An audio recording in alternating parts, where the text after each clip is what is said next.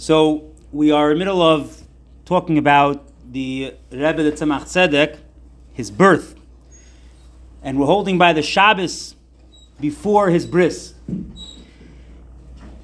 The Alter Rebbe's uh, excitement was very evident. It was very seen at the Shabbos meal. Everyone was able to see a glow of happiness that was shining from the Alter Rebbe that day. And Take, he almost never allowed his emotions to be revealed openly the way they were that day. One of the Nagunim that was sung was the Niggin of Reb Michal Zlotchever. At the bris on Sunday morning, was Zayin Tishrei, the baby was named Menachem Mendel, after the tzaddik Reb Menachem Mendel Horodoker, who was Nistalik Bey's ear the previous year. Now, since Menachem Mendel was the firstborn, there needed to be a Pidyon Haben, which took place a month later on Lamid Tishrei. However, we don't have any information about the Pidyon Haben. Seven months later, on Erev Rosh Chodesh Sivan, the Alter Rebbe said to his daughter, Rebbe Dvor bring your son to me, I want to bench him. The Alter Rebbe's bracha, the brachas were obviously fulfilled because the child made a lot fur- he went a lot further in his learning than a normal child would go. And he ultimately grew up to be, as we know, the third Rebbe of Lubavitch, the Tzemach Tzedek. Around 1870, the Alter Rebbe established the yeshiva for very big Talmidei Chachamim. Like to get into the yeshiva, you had to be a genius to begin with. Six years later, 1786, he instructed them, the Talmidim of this yeshiva, to travel to different towns and cities. The point was to plant the seeds of Hasidus in all these areas, and the efforts were crowned with tremendous success. And many big Talmidei Chachamim in these towns openly began to conduct themselves in the ways of Hasidus. and, and the Hasidic community as a whole was getting bigger and bigger. Now, of course, this success obviously uh, made the Misnagdim extremely uncomfortable, and they decided that they're going to intensify their opposition against Hasidus. But while their opposition was directed toward the Alter Rebbe, since he was the one publicizing Hasidus in, in like in that area, and he was uh, taking away some of the best of their Talmidei Chachamim, their disagreement wasn't just against his approach of Hasidus Chabad. They were against Hasidus as a whole, in any way, shape, or form. In 1792, the Alter Rebbe allowed his Hasidim to copy his manuscripts of Likutei Amorim and Shara Yichud Ve'amuna for the first time. So they were they basically made handwritten copies of these kuntresim, as it was called, and it spread out in all areas. And, and the Hasidus, the teachings of Hasidus were able to reach much further than before. Now, as a result of this, however, eh, more and more people were becoming Hasidim, and at the same time, the Misnagdim were getting more and more angry. But now, in addition to the uh, uproar from the Misnagdim, there was also strong opposition from an unexpected source, and that was other Hasidim.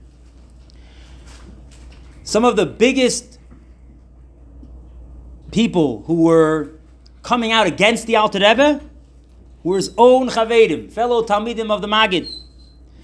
They felt that the, the deep and important teachings of Hasidus, right, the crown jewel of the king, of the Torah, should only be taught to people who were like holy enough to understand what was going on.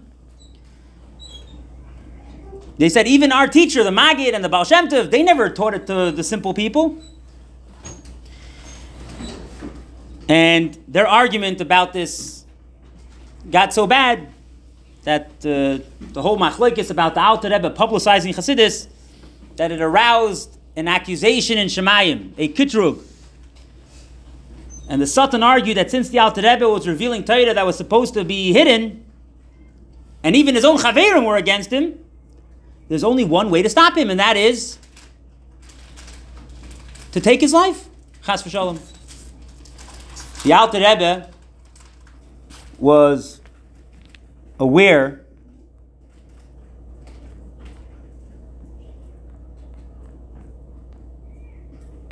the Alter Rebbe was aware of this Gezeda and Shemaim. He tried to get a you know get away with it, or at the very least make it less.